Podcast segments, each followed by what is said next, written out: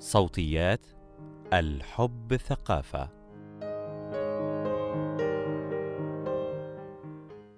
هل سمعت عن مسحة عنق الرحم؟ هل طلبها منك طبيب؟ ما هي ومن مبتكرها وكيف تتم؟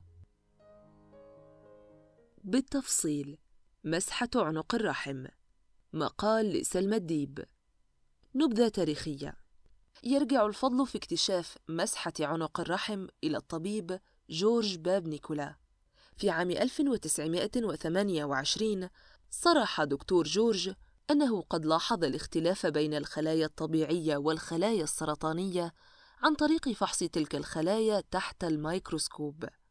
في عام 1943 نشر دكتور جورج باب نيكولا تفاصيل الفحص وكيفية عمله في كتاب. ومنذ ذلك الحين انتشر اختبار مسحة عنق الرحم وأصبح أهم اختبارات الفحص المبدئي التي يمكنها الكشف عن المراحل المبكرة لسرطان عنق الرحم. كيفية إجراء فحص مسحة عنق الرحم؟ يتم ذلك الفحص عند أخصائي أو أخصائية أمراض النساء والتوليد. يطلب منك أن تسترخي على سرير الفحص في وضعية الولادة الطبيعية. مستلقيه على ظهرك على سرير الفحص وقدميك في المكان المخصص للقدمين مع ثني الركبتين ثم يقوم الطبيب بإدخال موسع مهبلي ثم تؤخذ مسحة دائرية من عنق الرحم بعود قطني معقم أو مكحتة وعندها يكون قد انتهى الفحص. أخيرا يقوم الطبيب بتوزيع الخلايا على شريحة زجاجية ويثبتها ثم يرسلها إلى المعمل. الاحتياطات التي يجب مراعاتها قبل الفحص. عليك إجراء الفحص بعد انتهاء الحيض. يجب عليك أيضا التوقف عن الجماع قبل الفحص بيومين. يجب الامتناع عن استخدام الغسول المهبلي والأدوية المهبلية ومنها أدوية منع الحمل المهبلية لمدة يومين قبل الفحص لأن استخدامهم قد يؤثر على نتيجة الفحص. متى يجب عليك إجراء الفحص؟ ينصح بإجراء الفحص بعد بلوغ سن 21 عاماً أو من بعد البدء في ممارسة النشاط الجنسي.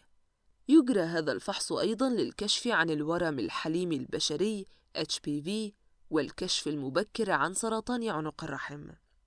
توصي الجمعية الأمريكية للسرطان بأن يتم إجراء الفحص كل ثلاث سنوات مدى الحياة، وذلك لأن خطورة الإصابة بمرض سرطان عنق الرحم تزيد مع التقدم في العمر.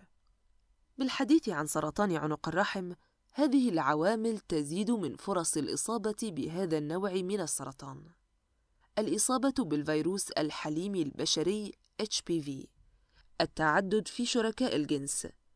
ممارسة الجنس في سن مبكر. ضعف الجهاز المناعي. التعرض مسبقا لأي نوع سرطان في الجهاز التناسلي. التدخين. كيف يمكنك الوقاية من سرطان عنق الرحم؟